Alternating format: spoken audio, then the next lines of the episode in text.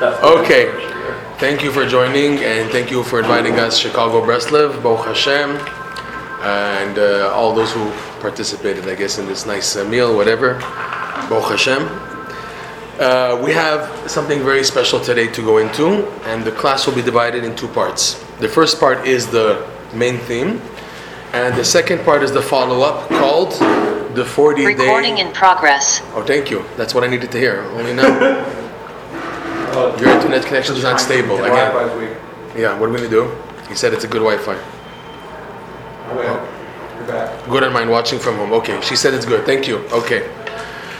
So the second part will be presenting to you something which I guess is the first time in 200 years that it's presented in this format. It's called the 40 Day Challenge. And I'll explain why it's 200 years around Bezat Hashem.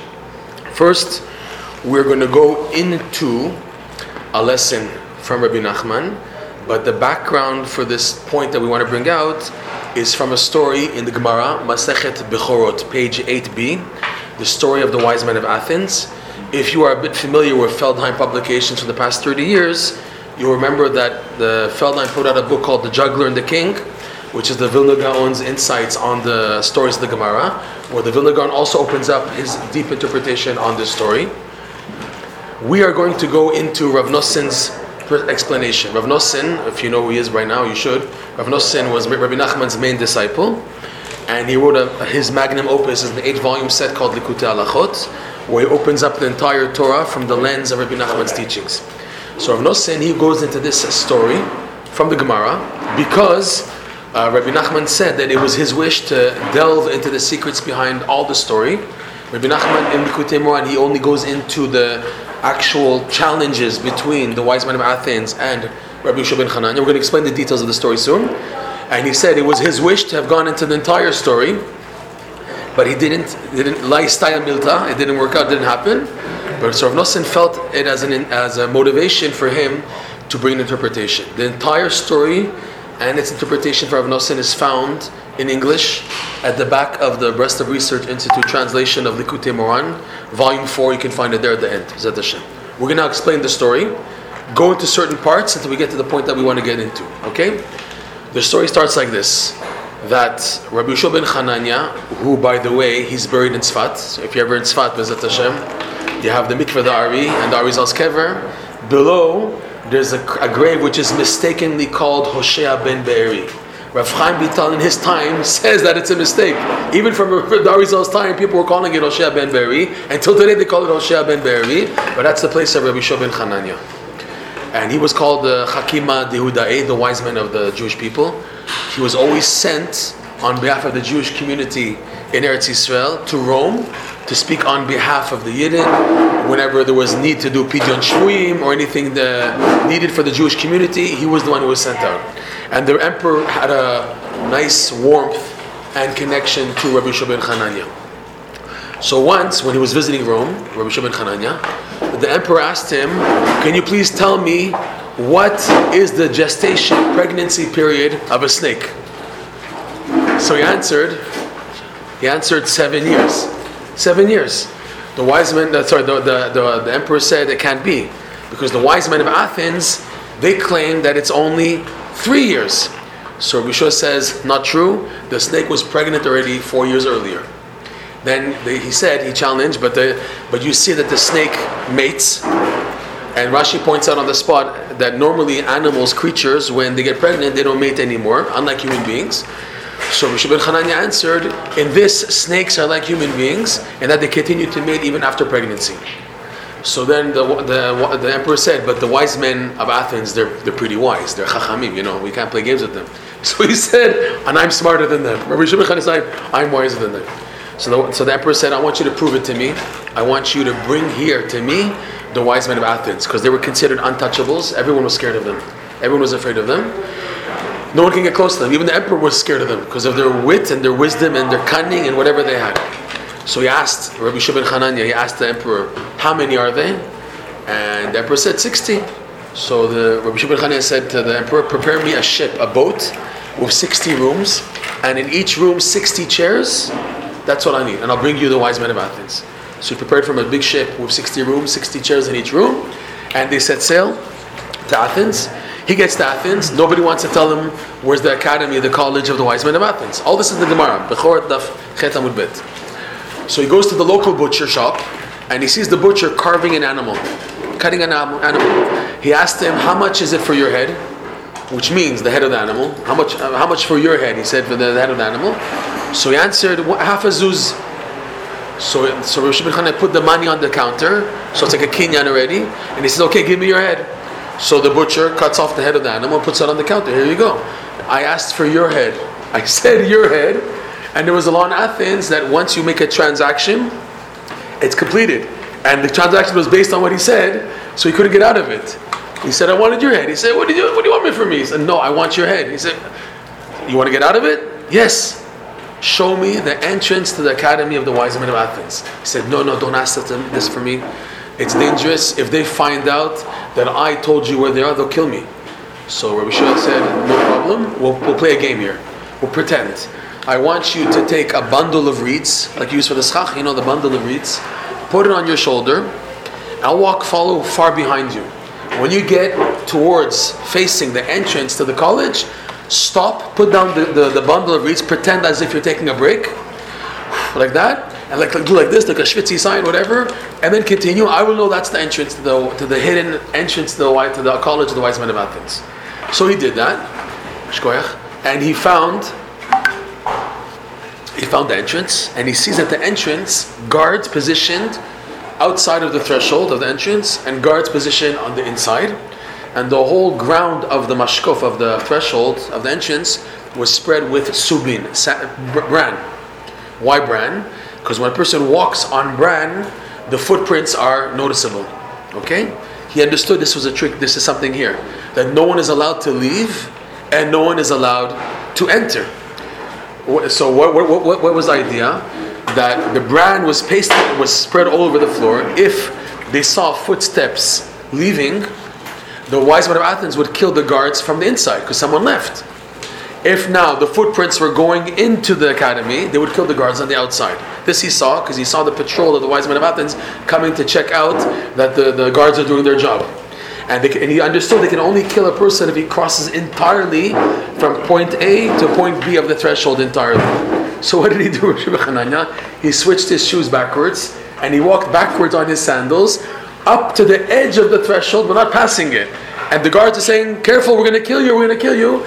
But he stopped at the edge. They couldn't kill him because that's the that's the the, the, the law, the rules they got.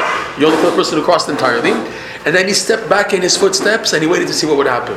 The patrol came of the wise men of Athens. They see footsteps leading outside of the college. They killed immediately the guards on the inside.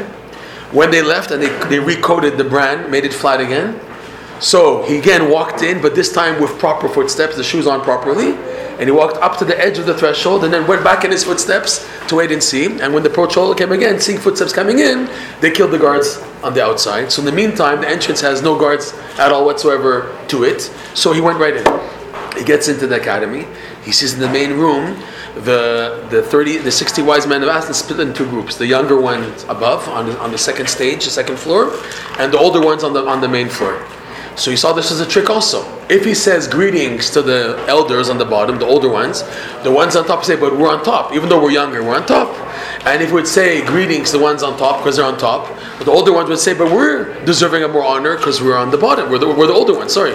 So what did he do? He said, Shalom Aleichem. He said, Shalom to all of you. And that way he got out of this trick also. They said to him, What are you doing here? Who are you and what do you want? So he said, I'm the wise man of the Jewish people and I've come to learn from you. They said, Very well. We have a few challenges to ask you to, to put you on the spot. So he said, Very well. If you guys win me over, you can do with me as you wish. But if I win, I ask that all of you come to break bread with me, to eat with me lunch on my boat. They said, Okay. So there's like about 12, 13 challenges. Rabbi Nachman from lesson in his book Likutei Moharan from lesson 23 to 31, each lesson is dedicated to one of the challenges, and Rabbi Nachman builds a whole lesson to open up the deeper hidden meaning behind each of the challenges. And they're totally ridiculous. For example, they brought him two pieces of cheese, and they asked him, "Tell us, please, which piece of cheese comes from a black goat and which one comes from a white goat." So what did he do? He brought two eggs, and he says, "First, you tell me which comes from a white hen, which one comes from a black hen." Okay.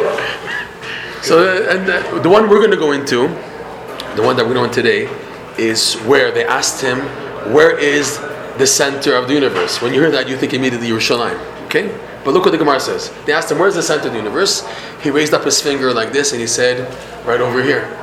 They said, prove it. Me Mar, who says, prove it. So he said, bring Aitu Ashle Umoshko. Bring a measuring cord and measure, and you'll see that I'm correct. Okay, we, we're, we're going to that. We'll just skip the, the arguments. Bikitzer, he, run, he won all the challenges. So they went with him to eat bread on his boat. On the way to the ship, Rabbi Shubin Hananya brought with him an empty sack and he took some earth from Athens, from the earth of the floor of Athens, put it in the bag, and then he led them on the ship one at a time, one by one. The first one, he led him onto the ship, he put him in the first room, he said, Sit here, he closed the door. The wise man, what does he see? He sees 59 empty chairs. What does he assume? Oh, my comrades are coming, so I'll be, I'll be waiting for them. He took the second one, he put him in the second room, and he sits down, he sees another 59 chairs, right? He's, he, doesn't know, he doesn't know what's in the first room. So he, he locks it, he says, sit here, he closes the door. So again, he's waiting for his comrades. He did this with all the 60 in order to break them, because when you're waiting in line, like you're going to a law's office, right? Your lawyer's office, you know, or, or a court, and you're waiting and waiting and waiting, what happens? You get out of it, and then when you go to your court case, you don't know what to say anymore because you're waiting so long. So this is a way to, to break them, to make them down a little, okay? So he did out of all the 60. When all 60 were on the boat, he told the captain, set sail, let's go. We're going to Greece, to, to, to, we're going to Rome. So while traveling in the Mediterranean Sea from Athens to, to Rome, they passed by what's called the Bay Blue. A Bay Blue is an eddy. What's an eddy? It's like a tornado in the sea, sucking up everything. And their ship barely passed the edge, just passed the edge, and wasn't sucked into the eddy. While the ship passed the eddy, Rabbi Shubha and Hananya saw three images over the eddy in the, in the sea. He saw an image of someone with their hands on their head, someone with their hands on the heart, and someone with their hands behind the back. As that happened, he lowered himself. He took a jug, an empty jug. As the, as the ship was passing by the eddy, Rabbi Shimon Hananya lowered himself on the edge of the ship, which was like tilting towards the eddy. He went down enough that he was able to stick the jug into the water of the eddy, not the sea water, the, the eddy water, the tornado water, and he filled up the jug with that quality water and went back on to the ship. The ship arrived to, to Rome, and at that point, the 60 wise, wise men were like really out of it, subdued, really down, and he brought them to the emperor. The emperor said, Behold, the emperor, here are the wise men of Athens. So the king, the, the emperor didn't recognize them. These are not them. Look at these. You guys, you, you took some regular guys from the marketplace he said, Watch. He took out the bag with the earth from Athens and he sprinkled it on their faces so they smelled the homeland, their hometown earth. They woke up and they went back into their aristocratic and Balgavinic uh, haughty attitude. And the emperor says, Yeah, these these are the, I know these guys. These are the wise men of Athens. Now I want you, Rabbi Shubin Hananya, to kill them all. He said, No problem. Bring to me an urn, an empty urn. They brought him the urn for the water.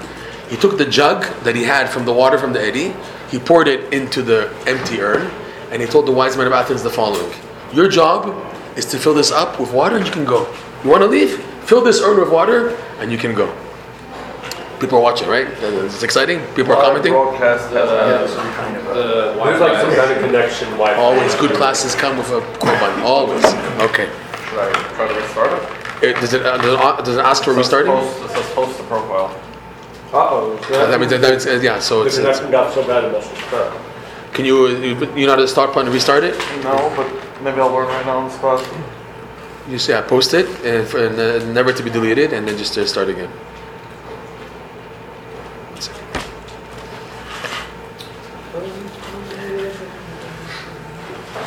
These things happen. And, and this place is called Wi-Fi, chutzpah. How did Wi-Fi. they call them? Wi-Fi didn't offer good Wi-Fi. huh? From, from your page, how do I go live? There's a, there's a button on the bottom. Let's see, one hmm. second. No, Oh, here, it's on like, this it's page. like the, One second, one second, one second. You're being recorded. the whole wise men of Athens. Down, One second, one second. Is that back on? Yep. Okay, good. Fine. So he told them, fill up the urn with this water, and you're free to go.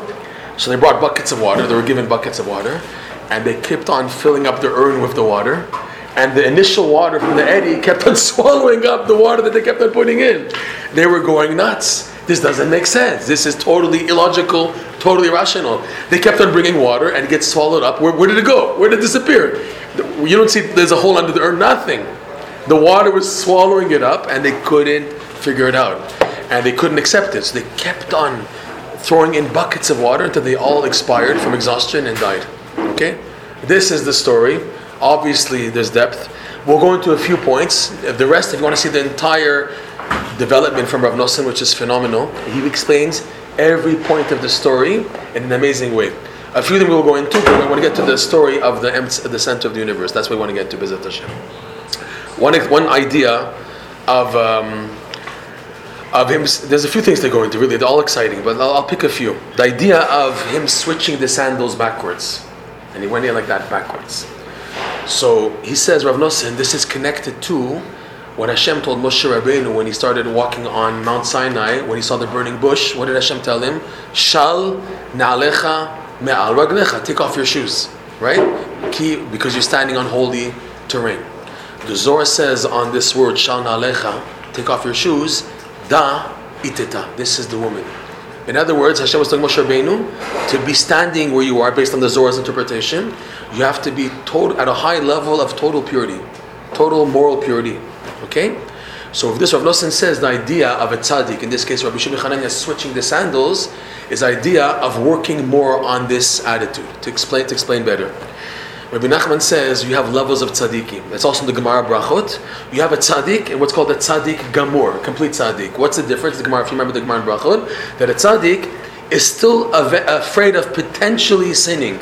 He's afraid of potential falling and sinning. A complete tzaddik, he says, I'm not afraid of anything. I'm already there. Send me any challenge you want, I can handle. That's a tzaddik gamur. A tzaddik still has an iffy worry I might fall. He's a tzaddik, yeah, but he hasn't mastered it completely that he can say, I'm not afraid, I've killed the Yetzer Hara, that, that, that present level, I'm not afraid anymore. Okay? So he says, based on that, Rabbi Nachman in his book Tzaddik, Chaim that the idea of tzaddikim can be compared to, in other words, tzaddikim in levels of tzaddikim, is compared to leather. You have, for example, you buy a fresh, brand new wallet, it smells, you smell the leather, right? But you know, when you keep a, a, wallet for, for over a year, it lost the leather smell. There's no more smell. Leather, the more you work at it, the less of a smell it has. So he says there are tzaddikim who are compared to that initial type of leather, where even though they're tzaddikim, but they still have a smell, a scent of their gashmiut, of their physicality. Like the leather still has smell. So you have tzaddikim who are, they are tzaddikim, but if you put them in a big test, there is a chance that they will fall because they're not there yet. They're not. They haven't reached the, the Olympics of the, the gold medal. They're like after bronze, whatever, fourth level, fifth level, whatever. Okay, so those are like leather that still has a smell. But their tzaddikim, they worked on their skin, the ore, the leather. They worked on themselves again and again and again until they're totally clean. Totally clean. The classic example is Moshe Rabbeinu. Okay, that's why Hashem told him, Shal Na'alecha, take off the shoe totally. In other words, total separation, total kedusha. These are these tzaddikim. Fine. So there's a rule in Chassidut and in Judaism in general that when a person has an enemy, when a person has a phobia, a fear, so it's a message from Hashem, you got to work more on yourself. And if you work more on yourself, your enemy will fall in front of you. So when, in this story, Rabbi Shimon Hananya saw the enemies, the, the guards at the doors, he said, ah, I have someone stopping me from doing my mission, and it's a fear because I can't just walk in because they'll kill me. That must mean I have to work more on myself so he switched his sandals as if to say he worked more on developing his midot, on his sanctification and holiness and everything. And he worked partially and it killed the guards inside without him even touching them. He didn't even touch the guards. They, they were killed by themselves. Their own, the evil itself killed the guards. It did the job for, for himself. And then when he saw there's still guards on the outside, so again he switched. The idea of switching the sandals, like working on the leather again, and until it, until it becomes totally clean and there's no smell. So he worked on his leather. The idea of switching the sandals again, until it was at a level that even the guards outside were killed. That's the idea of the idea of a tzaddik, who when facing an enemy, he doesn't have to do anything. He has to work on himself. And Rav Nosson says this applies to every Jew. When you're faced with a major, major challenge, a major obstacle, and it's all letting you to advance. So what to do? You now turn your eyes inwards and you work on yourself. Work on what has to the midot. Why is this happening to me? Because there's something more. This is like an effect of the cause. Let me work on the cause. Let me go on a, on a higher level. Work on myself. Develop myself better, and then automatically things fall in front of you. This is what the message brings out over here. The idea now, let's just skip a little to the end of the story, of the urn and this water, and it's not filling up. And then he and, and the images he saw of the hands on the head, the hands on the heart, and the hands behind the back. Rav Nosson says this idea of water swallowed up, swallowing up other water is the lust for money. The Gemara, one who has 100, he wants 200, right? One who has 1 million, he wants 2 million, right? Some people they say, you know, I'll move to Eretz Yisrael and I get my goal $5 million, then I'll move to Eretz Yisrael. So what happens? They get the $5 million. All of a sudden, a nice business proposition comes to open something new. What happened to your idea? I mean, just so yeah, a new thing popped up and everything, and I had a new thing in Miami and Los Angeles. it eats him up, eats him up. It's something that never, you can never satisfy it. Don't think that money will satisfy. It doesn't, right? So it's like a Bay Blue A. It sucks it up, sucks up the person, his life force. Ask everyone in the world why they're running. They're running for parnasa, for money, and everything, right? That's what everyone, 99.9% of the world, that's what they spend their days doing, running after sustenance. Because how else are they going to live? How else are they going to live, right? It's a ta'ava. Because it doesn't end. It doesn't end. It doesn't end. So the images he saw is the obstacles, the, the challenges a person faces from dedicate, dedicating more time to Torah and prayer and Kedusha as opposed to running for money. So, for example, the first attack is on the head, where the Yetzer Hara says to a person, But if you don't work and you learn more and you have, how are you going to survive? How are you going to raise a family? How are you going to get married? All these arguments, they attack the intellect with rationale. You know why you should dedicate your life to running after money. It's a mitzvah. You have to. Go on. You have to sell yourself to the money because how else are you going to live? So, attacks the head. Some people, they pass that test. The next challenge is it attacks the heart, the emotions. Look how unstable you are. You have no idea how you're going to pay the next bill. Do you want to live like this for the rest of your life? Okay, you see Hashem helping you. Hashem helps you. But look what you have to go through the challenges until you go through it. So some people, they hold on. Again, so I want to make a point on the side. Rabbi Nachman said once that hefkerut is not necessary. What is hefkerut? Not what the world thinks. Hefkerut means that you know someone who doesn't doesn't work at all and he's just a parasite and he just learns and daven and he depends on other people. He says not that, he says that's not hefkerut. The opposite is hefkerut. Where a person now has sold his life to working and doesn't daven and learn, that's hefkerut. He says, but he says it. Hefkerut is not necessary to serve Hashem. You can have a makor for parnasa, but don't make a big deal out of it. If you have something, make it flexible. Make it that there's time for Torah study, for davening, for for also the spiritual uh, nourishment of your life. Visit Hashem. So it's not it's not said to be, to be extreme. In this case, though, people have a test even when they're working. You have people even are working eight hours a day and they don't know how they're going to pay their bills. And according to rationale, the only way I can pay my bills is if I, if I work 24 hours a day. And I don't know how I'm going to do that. So the emotions are attacked. That's the hands on the heart. How are you going to do? How are you going to pass this test? Okay, Hashem helped you in the past. What are you going to do for the next test? That's, the, that's on the heart. The, wor- the person passing that test, the next one is the worst one, behind the back. This is where a person now passed all these obstacles of Gashmiut, if you want to call it like that, and now he's committing himself to Torah, but passes five years, 10 years, 20 years, and he's learning Gemara, and he's learning Torah, and he's more Kedusha, he may even move to Eretz Yisrael, but he looks at himself and he feels like he didn't get anywhere in life. Look at you, the Yetzer Hara tells him, look at you, look at you, you're some fat batata, fat shmal shlamazlo, you didn't get anywhere. Where did you go for your Torah? Where did it all go? Are you are you a better davener? No. Are you more holy in your, how you eat? No. Are you holy in how you think in your eyes? Has your emunah enhanced? Look at you, you're just nowhere. In fact, you're even worse off than you were before. That's the worst. When the Yetzer Hara attacks a person showing him you didn't get anywhere in life, that's the worst. That's the third image he saw of the hands behind the back. That's the, showing the test that people face when it comes especially to monetary issues. These are some insights. You can see the rest of the beautiful insights that Rav Nosson offers in the back of the volume 4 of the BRI edition of the Kutimra. We want to go in today because we want to get to a specific point on the point of the, of the, of the exchange between the wise men of Athens and Rabbi ben Hanania on the center of the universe. Again, they asked him, Emtsauta de Alma Hecha, where is the center of the universe? He stuck up his finger and he said, Hacha.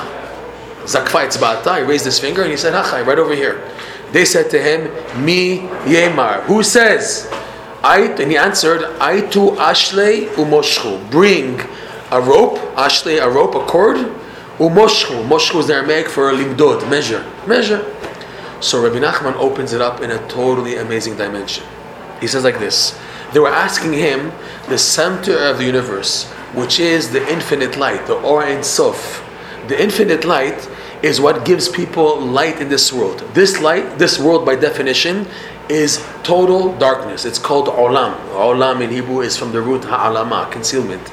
This light hides Hashem 100%. It's only because we believe that we have Yiddishkeit and Hashem in our lives. The believer sees Hashem. The atheist, the kofer doesn't see anything. What gives any light in this world? is the infinite light. Take a look at the gematria of the word or. Or is 1, Aleph, Vav is 6, that's 7, Resh 200, 207. 207 or is the exact same gematria as Ein Sof. Ein Sof, that's 1, 10, 50, 60, 6, 80. You have there 207. That any light anyone experiences, even a goy, any light experience in this world is coming from the infinite light, from Hashem Himself. It's just that there's a wall, there's a blockage. The light comes down, hits the blockage, so you don't see where the light is coming from, and light descends. That's why people have misconceptions of where the light is coming from, but it's coming only from Hashem. There's a wall, the Kabbalah calls it the Keter. The sefira of Keter, the crown, is what separates the world from the Creator. That's the Keter, it's the interface sefira that's above the sphere, the, the energy, energy channels. Its job is to be a blockage, to be a wall, okay? So we don't see it coming from there. They were asking Rabbi Shimon Hananya, how could a person connect directly to the infinite light? Because, he says Rabbi Nachman, and he's quoting the Zohar in this, it's the nature and tendency of every human being that when they have an exposure of light in their life, that they run after it. When you have something good and you see it, you put everything on the side. The classic example is Matan Torah. Matan Torah, Hashem warned Moshe Rabbeinu twice, Hagbelet I want you to put a wall around the mountain. Why? Because when the Jews see Hashem coming down on Har Sinai, they're just going to flip out, forget everything, and run. So you have to put a blockage so that it shouldn't happen. Why should it not happen? Because what purpose is that a person disintegrates and disappears? Hashem doesn't want that. We say in the, the Machzor, in the davening of Yamim Norim, Va'avita Teila, you remember the Lashon? Migushe Afar, Mikutse Chomer. Hashem wants to be praised from whom? From the physical corpses, from the physical existence. That's why Hashem created the world. Hashem created such a hidden world that in the hiddenness, He should be revealed. The Gemara says that when Mashiach comes, the only chag that will continue to exist is Purim. Right? לעתיד לבוא, כל המועדים נבטלים, ובימי פורים לא נבטלים. The chag of Purim will not be, will not cease to exist. Why? The difference between the miracles of Purim and the miracles of Pesach, Shavuot, Sukkot is that Pesach, Shavuot, Sukkot, all the Chagim, Zecher Yitzat Mitzrayim, there there are open miracles. Ten, ten plagues, splitting of the Red Sea, you're not going to believe? When you see supernatural miracles in front of your eyes, you're not going to believe? Of course you're going to believe. Course you're to I'm not going to I see something something out of the nature happening of my eyes. Of course I'm going to believe. That's not a chidush. For Hashem, that's not an accomplishment. An accomplishment, the greatest accomplishment of Hashem, is that from the physical concealment of this world, he becomes known. The timing of and Haman and Mordechai, all the timing of the Megillah, and you see there is a Lord, there is a God in the world, there's a Lord, there's someone running the world. Praise the Lord, right? You have someone revealed from the physicality. For Hashem, this is the greatest exposure, the greatest Kiddush Hashem. That's the goal. Begin the Ishte Modi'ine. The Zohar says, in order that Hashem be, be made known in this world, for Hashem, that's the biggest nachas. Biggest nachas is that a person passes the challenge, earns it, and reveals the light of Hashem in the world. That's the greatest thing. So Hashem created light that shines into the world. Everyone's running after it. It comes in the format of, for example, take a secular person. His ambition when he's a teenager to go into university and college and develop himself to become a doctor, or lawyer.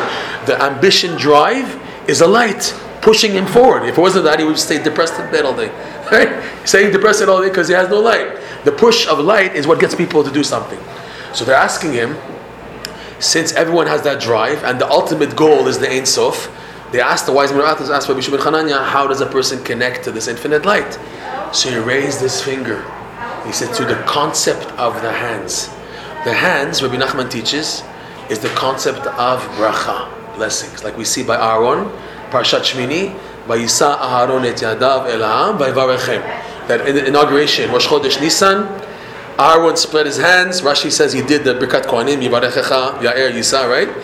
Then he blessed the nations. It says there, Vayisa Aharon et Yadav, and he raised his hands and he blessed the nation. He blessed, um, he blessed the, the nation. From there, the Gemara and Sota learns out all the laws of Birkat Kohanim. Duchanim has to be with the hands sticking out. He has no hands, he can't do it. You have to. All these laws came up from that pasuk that they learn out in, in Parshat. Okay, so bracha is associated with the hands. Yaakov Avinu, when he blessed Ephraim and sikel et yadav, blessing, always, right? Whenever bracha is transmitted, a parent's Friday night, you give bracha on your children, you put the hands on their head. Always is associated with the hands. Because the Zohar says scary things about the hands. The hands, Hashem designed the human hands that there's 10 fingers corresponding to, we don't have 11, we're not Martians, we're not an alien creature, whatever. We don't have three or four fingers, we have five, not six, not seven. Why five and five adding to 10? Because the 10 fingers activate the channel of the 10 utterances, the Asar Mamar that the world was created with, and by extension, the 10 Sfirot. The Zohar says, because of this, a Jew should never raise his hands empty handed. Because as soon as a Jew ent- raises his hands, he activates the channel of the 10 Sfirot, Shefas coming down, and if it's not accompanied with a bracha or a prayer, so it goes instantly to the other side. That's why you have the biggest tomb of the body are the nails. Right? Wake up in the morning, what do we do? Nagelwasser in Yiddish. Nagelwasser, we wash the nails. Because the biggest tomb on the human body are the fingernails. And where they're located? On the same place that the shefa comes down with the hands. So a person raises his hands, it's called uh, rekanu, empty. So God forbid, if now it doesn't rest on a prayer or a request, so it goes automatically to the sitracha. The Ramak points out, by the way, just on the side, so you don't go crazy about this, that this doesn't apply to someone who's working and putting a hammer in the wall, or you have to raise your hands and exercise. Some people say even when you stretch, try not to open the fingers, so you don't activate the ten. Keep your hands like fists closed, like you're stretching. Don't try to open the hands. But when you're doing stuff, you're doing stuff physically and uh, for, for, for work or whatever, so it doesn't apply. It's only like a person that's walking in the forest and all of a sudden he just lifts up his arms like that. Hashem, if there's no prayer accompanied, it's dangerous. Okay? So, on all these things, the Zohar shows a connection between the hands and bracha, because it is the channel of bracha. Okay? But what is the main bracha in the world? The main bracha in the world is the knowledge of Hashem. Like the, like Pirkei Avot says, and also the Gemara Nedarim, it's a song by Avram Fried, right? It's a song from Avram Fried. Remember that song, right? But it's a pasuk. It's a it's a, it's a Mishnah in Pirkei Avot. Da'at kanita machasarta. Da'at chasarta makanita. If you have da'at of Hashem, you have everything. You're not you're lacking nothing. And if you don't have da'at, what do you have? A person can have like a 50 tiny square meter apart house in Yerushalayim, and there's only bread and butter every day, and there's nothing. But he's the happiest person in the world. He has da'at. Another person, he has the big mansion, the four garage doors, and the five Lamborghinis, and whatever, and he's not happy, and he's and he, and he and he's always lacking because he doesn't have the da'at of Hashem in his life. Okay, so the main bracha is da'at. The Zohar says, the Tikkunei Zohar says, this is hinted to in the four letters for the word Baruch. Baruch, Bet, Resh, Vav, Chaf stands for. The Tikkunei Zohar it's like a chiddush, it's from the Zohar. Okay, this is serious, head-on, major Torah here. Birkot, Birchot Rosh. Umekor kol. Bet reish vav chaf. Birkot rosh, the blessings of the mind, of the intellect, the brain, being the source, umekor kol, the source of everything. Meaning, the main bracha is the wisdom of Hashem. So going back, Rabbi Shua ben Chananya said, the way to tap into the infinite light is through the hands, the concept of bracha. They said to him, Mi who says, me, yemar, who says you're right? What are you telling me? That this is the center of the universe. Who says that this is right? So the word yemar can mean who says, mi omer, like in Hebrew, or an exchange. The word for tmura, when you go to Israel, you do hamarat matbea, exchange rate, exchanges, money exchange. Hamara means to exchange. Parshat Bechukotai, you have all the, the, the, the laws of Arachin at the end of the Parsha. Im hamer yerimenu, if you now switch the animal, and if you sanctify one animal, the other one also, you switched it, they're, they're both now, you, you lost out, you're trying to lose out the Kedusha, it's, it's in Parshat Bechukotai. So hamara means an exchange. They said to him like this wait a second. In order for a person to reach bracha in his life, he has to go down, down, down into a domain called the exchanged chambers. Hechal HaTmurot. Hechal HaTmurot is what the Zohar, Zohar and the Kabbalah calls the domain of evil. Evil, Yetzer Hara, he's called the exchange chamber. Why? Because that's how the Yetzer Hara works. The Yetzer Hara works by fooling people. If now the Yitzhak comes as Esav, like a Gestapo with all the guns, and he's like, I, I know, I know this is not. I'm going to run away. I'm not going to face the challenge. So, like Rabbi Nachman says, the Yitzhak comes with a big streimel, big fine payas. He comes with a nice bekeshe. He comes from within Yiddishkeit, and that's the way he gets people knocked off. In other words, the Yitzhak plays a game with the person's imagination. He switches good with evil. He switches pure with impure, holy with unholy, sheker with emet, truth with, with, with falsehood. That's how he gets people. No, it's not really like this, it's like that. He gets a person caught up in the trap of the illusions of the imagination. That's why they're so dangerous. And the main goal of the switching of the exchange chambers is to switch a person's simcha to depression. That's the goal. The goal of everything. The goal of even the Avera, getting a person to sin. Like Rabbi Nachman teaches, and it's also in the Gemara, that the Yetzer Hara, more than the sin itself, his concern is the aftermath, the after effect of the sin, which is what, by most cases, depression. Guilt, I did that, I feel miserable, I'm eh. and the person is negative, and the negativity leads to more negativity until it's a vicious cycle and he's trapped in atzvut. And when a person's trapped in atzvut, the Yetzer Hara has him. That's it. You know, when a person goes up to heaven, uh, the first question, right? Sipita lishua. Did you hope for salvation? What do you mean you hope for salvation? On the pshat level, did you hope for Mashiach? But it's Rav Nachman Tulchin used to explain, did you hope for your personal salvation? Did you give up? Or did you keep on going? You can have a person who kept on falling until the end of his life, but he kept on going, he kept on getting up. We have a joke in Eretz Yisrael that a breast of drink is 7 up.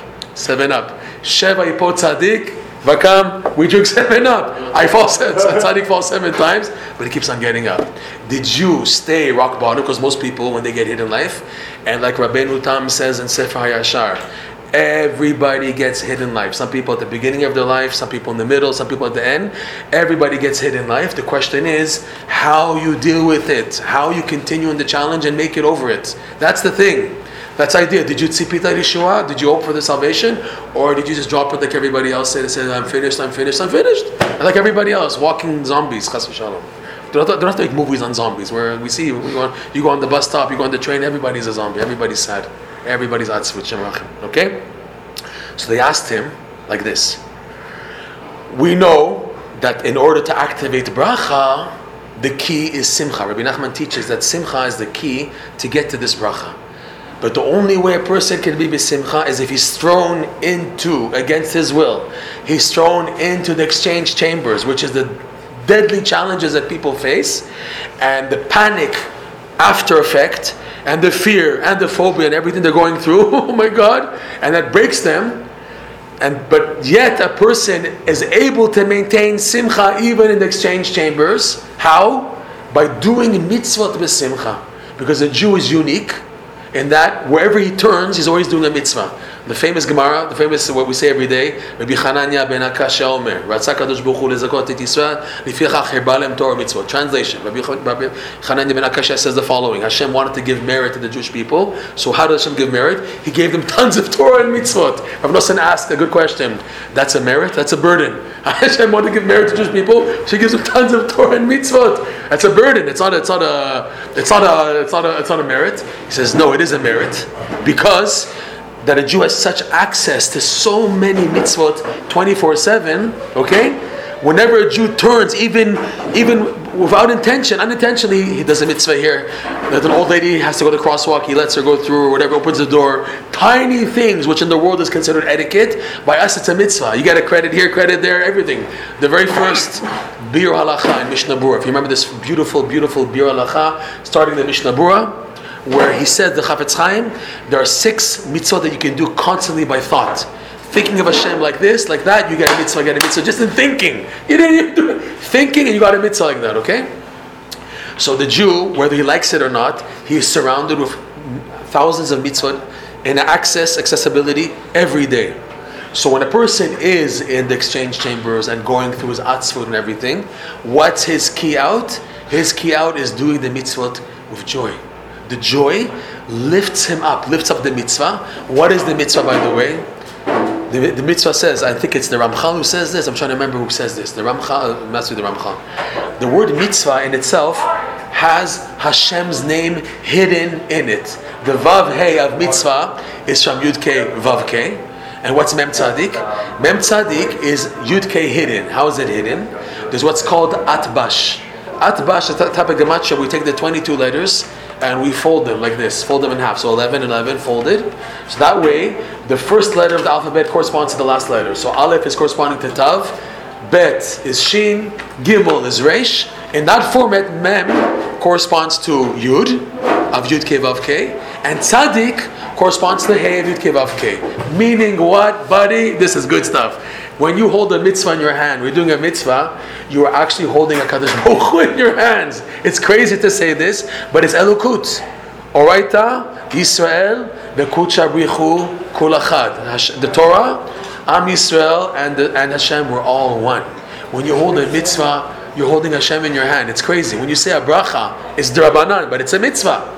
The Rabbanan instituted it, but it, they have the koach to make a mitzvah. That's the koach of the Chazal. They, they now have a mitzvah that means it's connect. It's a connector now. You are connecting to God whenever you're doing a mitzvah. So the thing is that so we have access to Yud Kevav Hashem in our life. How you do it now? Happiness. Happiness is the key to get out. That is the only way out. Like the verse says, Ki besimcha tetzeu. Through joy, you get out. Get out of what? Not just a shot of the prophecy in Yeshaya who's talking about the future redemption, when Mashiach comes and all the Jews from Skokie come back to Eretz Israel. You're going to come with music and singing and joy. That's the pshat. But it goes, Rav Nosson says, this applies to every junction in life. Whenever you're stuck, you're stuck in something killer, killer. If it's a shidduch problem, a health issue, a chinuch issue, uh, a Yetzer Hara issue, whatever, all these funny issues that you're going, issue, Sports Illustrated issue number one, issue five, whatever you're going through, okay?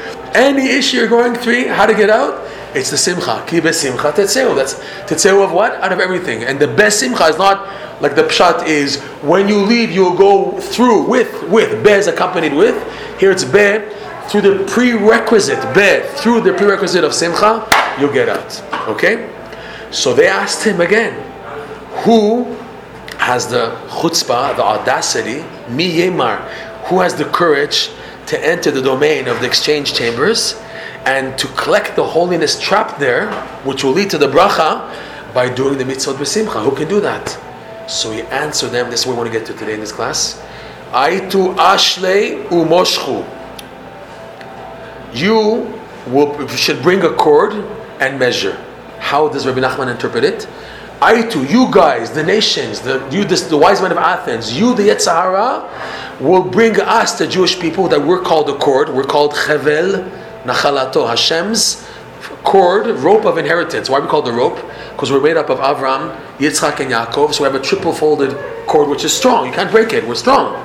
So you will bring us Aitu ashlu umoshchu, and then that will kill you. The word moshchu is medida, to measure, and the word medida appears in Tanakh, in Shmuel, when David attacked, David attacked Moab, and then he laid them on the ground, and then he measured them to kill them. If you remember that famous uh, story in the Tanakh, that he measured anyone who passed this measurement, they cut off the legs, they cut off. So he measured them from their feet to their head, and he cut them in half, killing all the enemies like that. So Medida means to kill, meaning Rabbi Shimon Hananya said to them, You guys will bring us, and that will be the final destruction of the Klipot. Rav Nosson asks a good question. Rabbi Nachman, you didn't answer the question. They asked who has the courage to go into the domain of the evil and elevate the holiness trapped there to reach the bracha through simcha. So he answered, You will in time to come, you will bring a cord you will bring us back and you'll be destroyed. He didn't answer the question. They didn't answer the question. So Rav Nosson explains it. Here, Rabbi Nachman is hinting to the most powerful Eitzah. Last time we were here, we did Omar Darling. You remember? We did Omar Darling. That's one Eitzah. But sometimes you're so broken, you, you, you look at this funny face and it doesn't make you laugh. it doesn't make you laugh. You don't crack up with this funny face. And nothing, this is something you don't know. It's a, it's a prerequisite from last class. You do funny things, you tell jokes, it doesn't get you moving.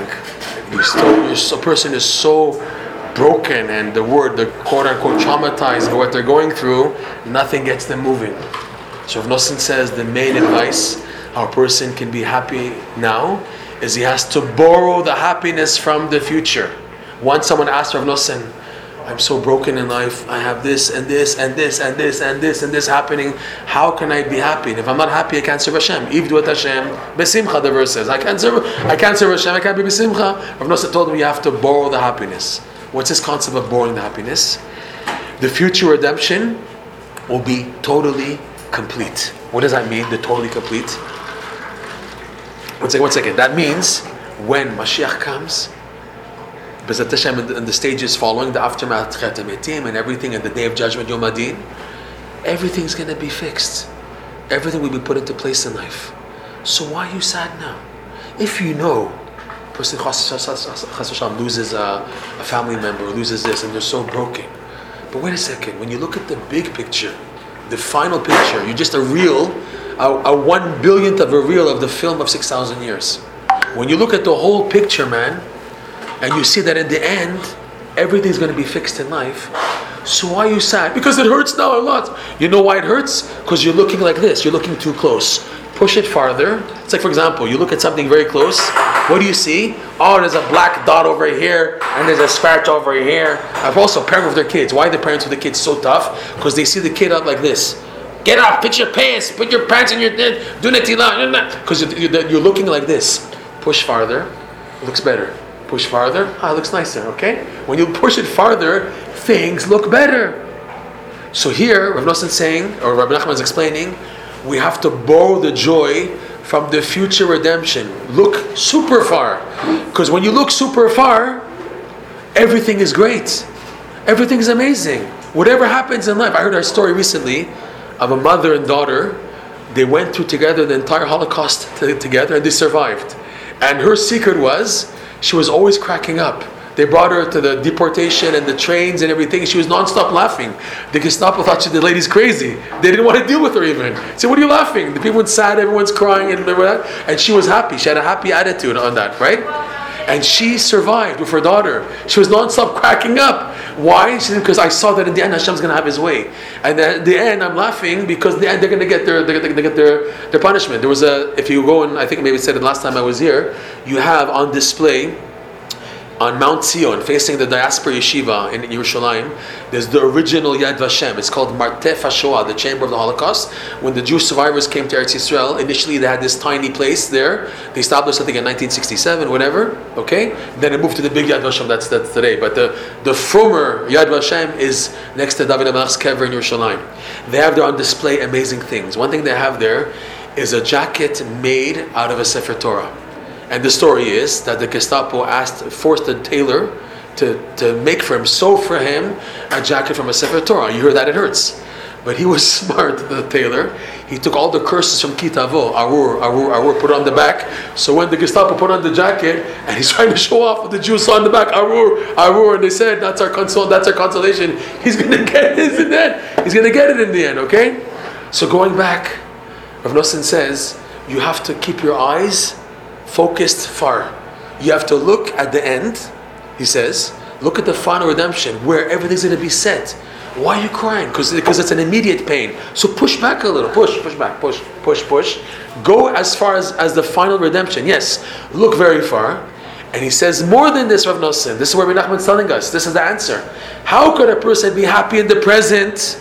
Because, because the problem is when you when you face the situation, you try to find a good point in the situation. The normal is that you get sucked in by the pain and the emotional distress and trauma from the present situation. You try to deal with it to find the good in it, and it just sucks you into the negative. So, what to do? You have to take joy from a different level, a higher plane, and then come back to face the challenge. You take it from the final redemption, yes, you borrow the simcha from now, from the final picture.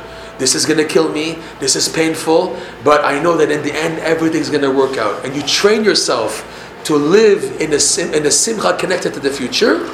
This now shines to the present, okay? So that now, when I face the challenge, I'm coming from a good place now. I'm coming from a positive attitude, which I don't have because always when I face the challenge, it sucks me in. It sucks me in because of negativity. But I'm coming now from a joy that's not dependent on the situation. It's a, a simcha from a higher level. I'm able to face the challenge now.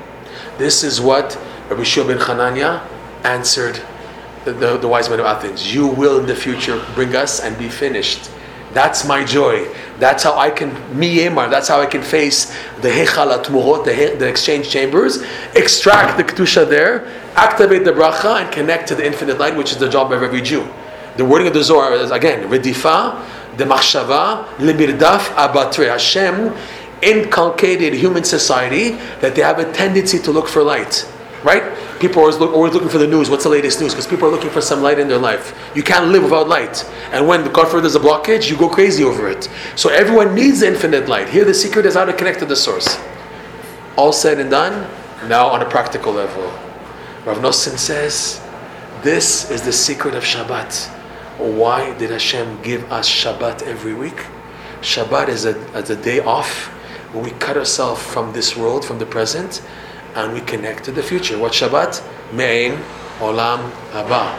It's a taste of the world to come. What does that mean? You say it, you sing it. What does it mean? It's a big word. Mein Olam Haba means this is from the future joy. This is from the future joy.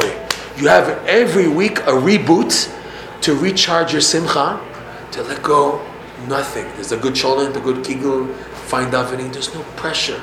If there's pressure, because it's the pressure that I brought in with me to Shabbat. Mishi tarach be'erev Shabbat, yochal Shabbat. Mishi lo tarach be'Shabbat, ma yochal Shabbat. Your preparation of Shabbat determines the quality of Shabbat. But Shabbat itself comes down. It's just you, you're coming with the craziness of the week, and you come into the davening still. You can't daven because you're always looking at this, that, you're always thinking about the, I have to close the deal on Sunday, on Monday, and this, and oh my God, I have a court case next week. Person, he brings it into Shabbat. But the thing is, to get it out. Shabbat is built to help you to disconnect. You just have to unplug the Wi-Fi, unplug the Wi-Fi, and you can disconnect, okay? This, Rav Nosson says, is why Shabbat is every week. The six days of the week, which are the six challenges that every Jew faces. The six challenges are like the six sedarim of the Mishnah, and the three categories, which is three times two is six. Right? We know there's kasher and non-kosher, pure and impure, and permissible and forbidden. These are the six categories corresponding to the six days of the week that everybody goes through. Challenges within these categories. You do something which is pure, impure, permissible, forbidden. You're always going nuts with the Yetzer Hara, who's exchanging, exchanging, exchanging, making you upside down in your life. Shabbat comes. Oh, it's a day to detach. It's built that if you really want, you can connect to the joy of Shabbat, which is the joy of the future world. Rabbi Nachman said once that Shabbat is like an unbelievable wedding with tons of music and tons of dancing and tons of food and everything, and you're standing outside behind the wall with a little tiny crack that allows you to see through the crack to see what's happening. But you need a schut, he says, to see in the crack. So too, the, the joy of Shabbat is like that big wedding, but you need a schut to have your eye be able to tap into that simcha. Yeah, but it's there. You have to work on it. So Rav Nosson says, Shabbat mode is the best mode. It's a, a, switch mode of Shabbat mentality. Shabbat attitude is how a Jew can connect to this joy of the future. And Rav Nosson promises, he says it a few times, that if you succeed in having true happiness, and this is an example of true happiness, and then you face your challenge with this happiness, this happiness creates possibilities and openings that weren't there before. The simcha that you have generates an opening. You remember the story you told last time? Rav Zusha and Rav, Rav Elimelech. I'll go over it again quickly for those who didn't hear. That Rav Zusha and, and Rav Elimelech of Lezhensk, the two brothers, they came to a village that there was a curfew and they came incognito, undercover. It was a time that these tzaddikim, for whatever tikkunim they had to do, they came undercover, okay? So no one knew who they were, and they arrived quarter to nine before the curfew. The curfew was at 9 p.m. Anyone on the streets, the police would arrest them, even though they were innocent, until the morning. In the morning, they check out the documents, who you are, what are you doing here? Okay. So quarter to nine, they get there. There's no achsanya. They didn't set up achnasat orchim. Nothing was set up. So they're at 9 o'clock, 9 p.m. They're on the streets, and the police see them. They arrest them. The police take them in, and they bring them to jail. No one knows who they are. They come to the jail cell. It's a big room with mattresses all around, and there's a toilet in the middle. The bathroom is in the middle of the room, okay? Which means you can't dive in, you can't learn, you can't do anything because of the stench. So Rav, Rav Elimelech was broken. Rav Zusha was always the happy brother, Rav, Zusha, right? The happy Rav Zusha. He saw his brother, my brother, what's wrong? What's machste? Why are you so sad? So he said, Look, I can't daven, I can't learn, I can't do anything. It's worse than Gehinnom. At least in Gehinnom you can cry out to Hashem. Here I can't even daven, nothing. I can't because the smell and the stench, and because it's called it's called the graf shel in halacha. It's a so you can't talk and learn in front of a toilet. So Rav Zusha said, my super duper perfect 100% brother Rav Elimelech, who's never missed a mariv in his life, never missed anything good. Hashem is giving you the opportunity first time to do the halacha like this. Like what? The Shulchan says clearly that when a Jew is in such a situation and comes time to daven or Kriyat Shema, Mariv, and now you can't you can't do it because of the the toilet in front of you. So Halacha says, you say in your heart, Shalom, I want to do your will, but the situation does not allow me to do so. Let it be considered your will, Hashem, as if it's the famous Ki'ilu, as if I did it. And Halacha says, you are accredited as if you daven, as if you did Shema. So my super duper brother that never missed a Mariv in his life, Hashem wants you to do the halacha like this. He wants you to do the Kriyat like this. You should be the happiest person in the world. And he said, "You know, you're right." And he started dancing and dancing, and they're really happy because you got you got him hyped up, and all the people, all the goyim and the yidden in the in the cell are looking at these two Jews dancing. So they took them, every, they took all their hands and made a big giant circle around the toilet. They're all dancing and singing. They're, they're, they're cracking up and they're cracking up. They're cracking up because they know why they're cracking up. But Rav Zushan and they know why they're happy. So they made so much noise that the warden, the warden of the jail came and said, "What's this noise? What's this noise?" They told him it's because of the toilet. He said, "Oh, really?" So he opened the cell. He went in. He took out the toilet. So after five, five, ten minutes, the smell went away. Rav Zusha told Rav "Now you can daven." Meaning what? Who would have imagined this could happen? But what brought it to happen was the joy created a solution that wasn't there in the first place. So Rav Nosson, this idea of Nosson develops. He says, "Ki besimcha tetzeu." With joy, you can get out. Get out of what? Out of everything. Out of everything. Whenever you're stuck, the simcha is what can bring you out. Now, how to be besimcha? That's what we spoke about. Okay, this was the first part of the class. We have nine minutes or eight minutes. Let's quickly get to the next point. I present to all of you, based on everything we said now, a 40 day challenge.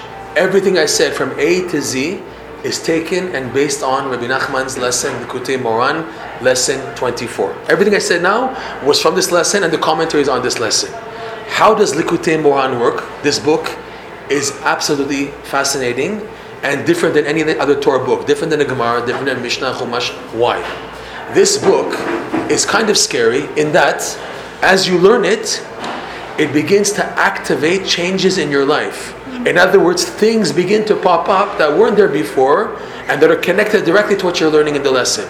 As you're learning them, things begin to change. We can't explain examples because it's each one. Each person according to what they experience, uh, their, their, their personal perspective. But this can't be given over. It's something that when you taste it, it's absolutely phenomenal. There's no other book like that in the world. All Torah is really like that. Gemara is like that. Zohar is like that. Midrash like that. But we don't have eyesights of tzaddikim. The, the tzaddikim, when they see a daf yomi shir, they can connect everything happening in the world with the Gemara. They see it open. The Torah is open for them. When they learn Midrash, Chumash, Parsha of the week, they can see everything happening. But we, Amecha, we can't see that. This is Hasidut and in particular Rabbi Nachman's Chassidut, is that they take the highest levels of the Torah and they bring it down to you. When you learn Gemara, you have to struggle to learn it. When you learn Mishnah, you have to. When you have a Seder Torah, you are going towards the Torah. Here, Chassidut takes it and brings it to you. So this is something phenomenal. When learning the Likutei Moharan, the more you learn it, the more you activate it in your life. Okay, but okay. So what? I want change.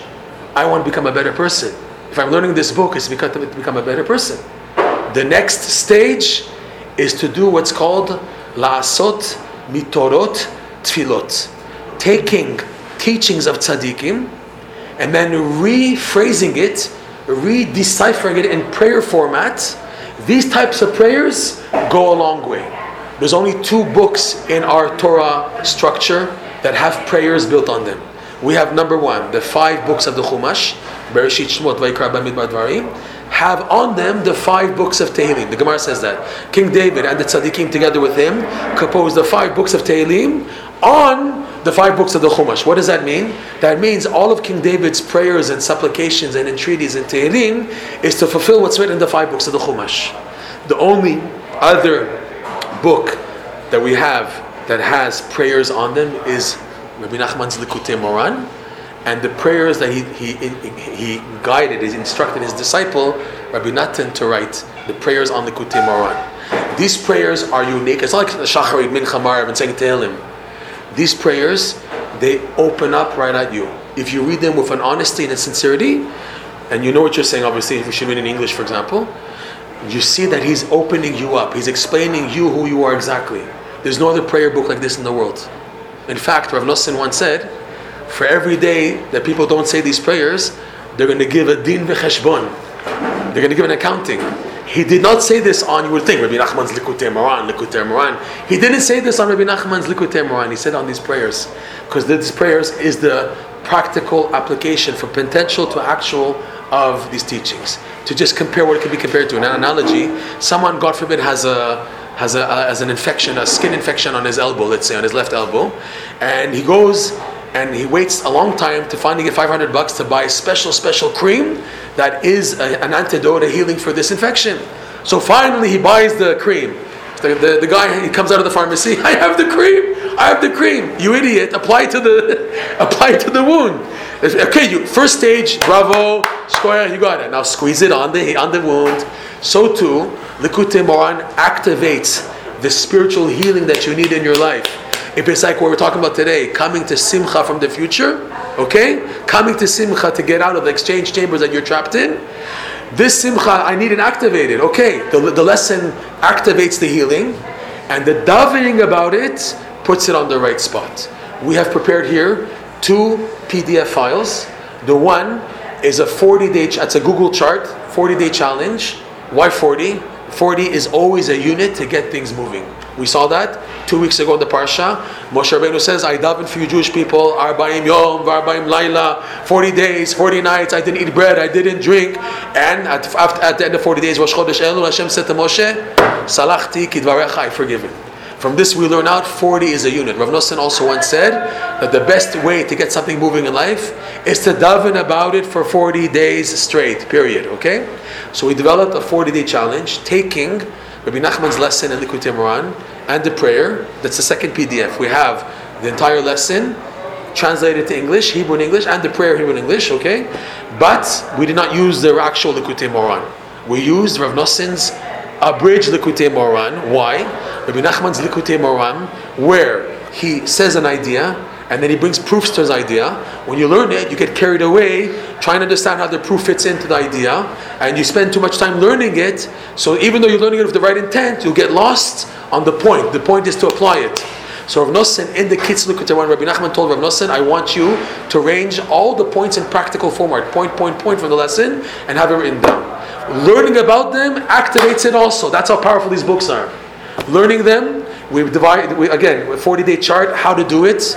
Please contact me. It's, it's free of charge. It's not nothing. Zikwel Abim. Okay. Put it on the WhatsApp. What? Put it on the WhatsApp. WhatsApp, and also people are listening. We're not on your WhatsApp, so uh, for the whole world to listen, it's by or, or by email. Breslov Therapy, B R E S L O V Therapy at gmail.com, or the WhatsApp number is an American number plus one 732 800 1863. It's my wish that all of you, for those who've started, but those who don't have not yet, to really give Rabbi Nachman a chance to open you up, to open up parts of your neshama that you didn't know were there, parts of energy and koch that you have that you're not using, and chaval, and you can be helped easily. It's at the tip of your fingers if you just activate the right dots and coordinates, and this is what a tzaddik is, is for. A tzaddik is to help you, guide you to find the right dots. Here at Son, it's my wish that you should use this lesson. It's a 40 day challenge, by the way, to see the right changes come up, or B, other changes come up, or C, enough changes come up that to convince you want to continue with this lesson for another 40 days, and then we'll make another 40 day challenge. Fine. But it's my wish that you taste what I've tasted. I've been doing this for 28 years already. 28 years. If I've gone somewhere, I, I don't know if I have anything, but if I've gone somewhere, it's only because of this. And here at Son, you should experience Rabbi Nachman and Rav Nosson at a deeper, intimate level, abreast of that you have no idea existed, and to activate it and to see the good changes until we can all be the people who really are, and in our context, to be truly happy and to bring Mashiach, because Mashiach will come not out of fear, and we have to do tshuva, and Gog and Magog, and oh my God. Those people try to scare you with that after Mashiach, X, X. Because the worry that they cause you and the sadness they cause you can get you nowhere. You try to do tshuva out of fear, you crash. We want to do tshuva out of ahava. Tshuva out of fear, we had already at Har Sinai. Tshuva out of love we had at Purim, and the final completion of Tshuva out of love will be when Mashiach comes. So we have to work towards that end. Ki besimcha tetzeu, which zochet to have the simcha and activate it.